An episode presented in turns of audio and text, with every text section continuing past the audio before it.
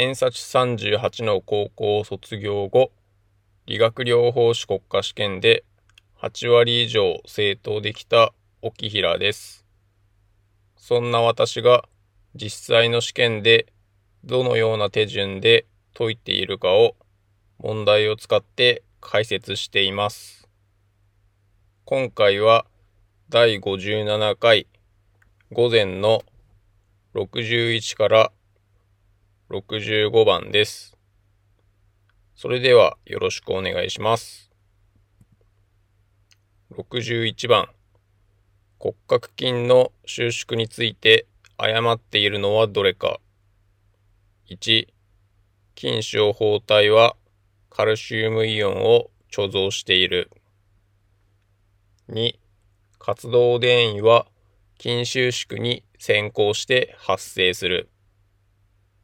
3、神経筋接合部にはニコチン受容体が分布する。4、支配神経に単一の刺激を加えると強縮が起こる。5、単収縮が連続して起こると階段現象が見られる。まず、1、2、4は合っているというふうに思います。ですので、選択肢から削除します。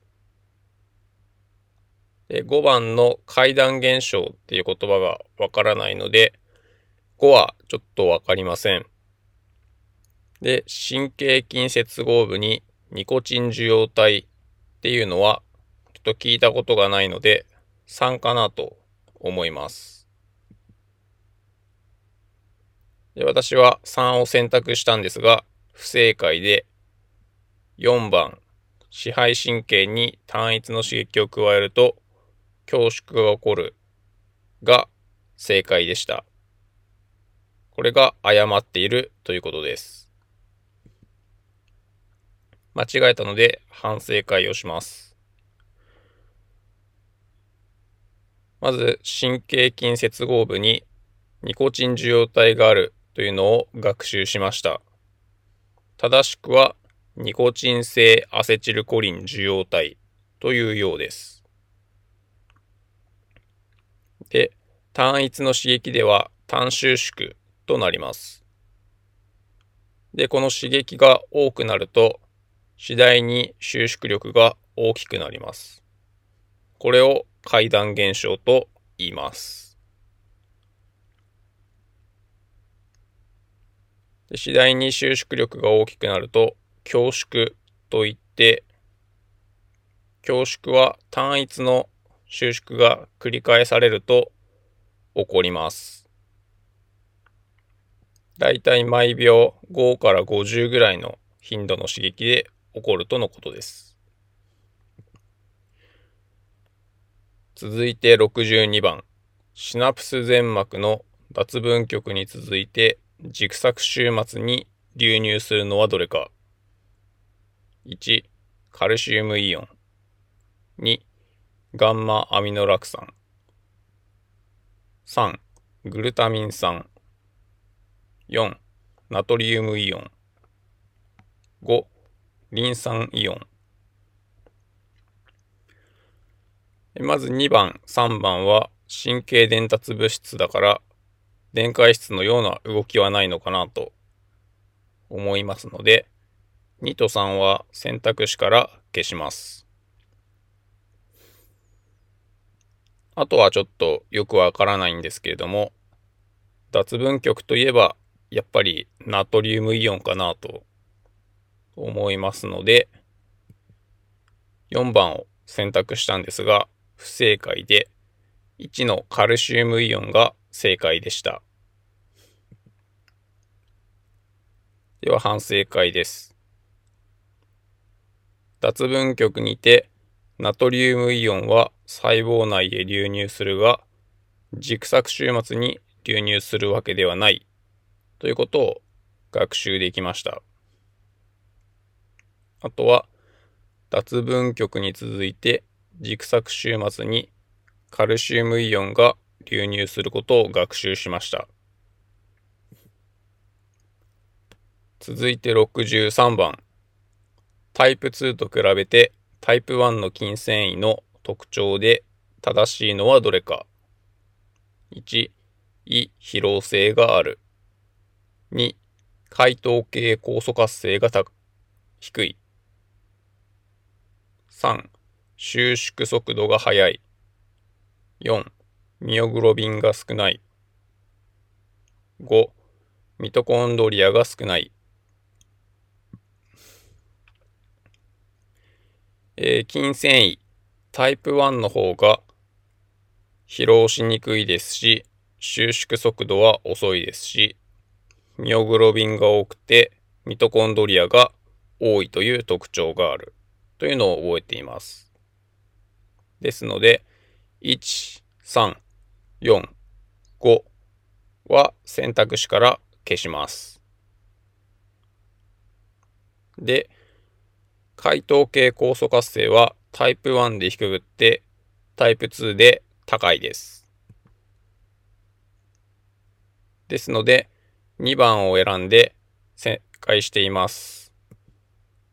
これは完全勝利と言っていいと思います。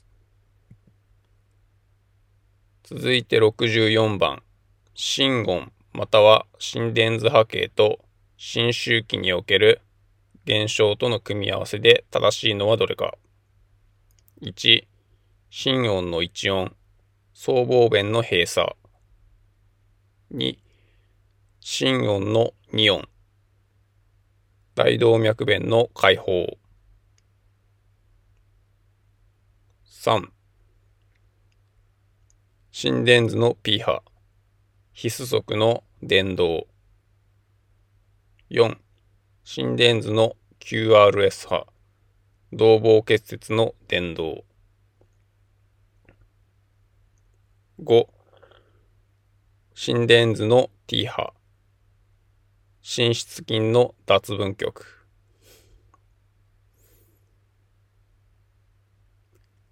で、心音ですけれども、まず2音は大動脈弁が閉鎖する音っていうのは知っていたので、2は違うかなと思います。で、それに従うと1は合ってそうな感じがします。で、P 波は寝室の興奮。QRS 波は寝室の脱分極。T 波は細分極。であるというふうに考えているので、選択肢はこれらが一致しません。ですので、3から5は違うのかなと思います。ですので、私は1番を選んで正解しました。続いて65番。抗体を産生するのはどれか。1、赤血球。2、高中球。3、高酸球。4、リンパ球。5、血小板。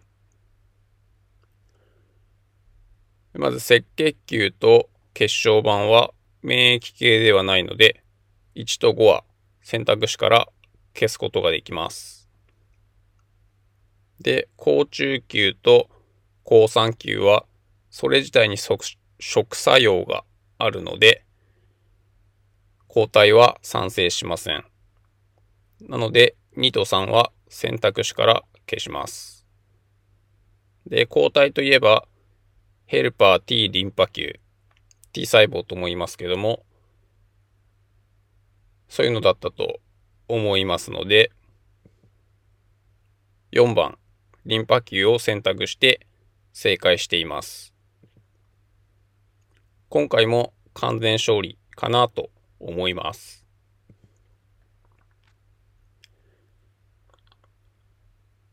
今回もご清聴いただきありがとうございました。お疲れ様でした。皆さんのテストを解く一助となれば嬉しく思います。このチャンネルでは理学療法士国家試験実際の問題を解いてどのように解くかを解説しています。次の問題もアップする予定ですので、チャンネル登録よろしくお願いします。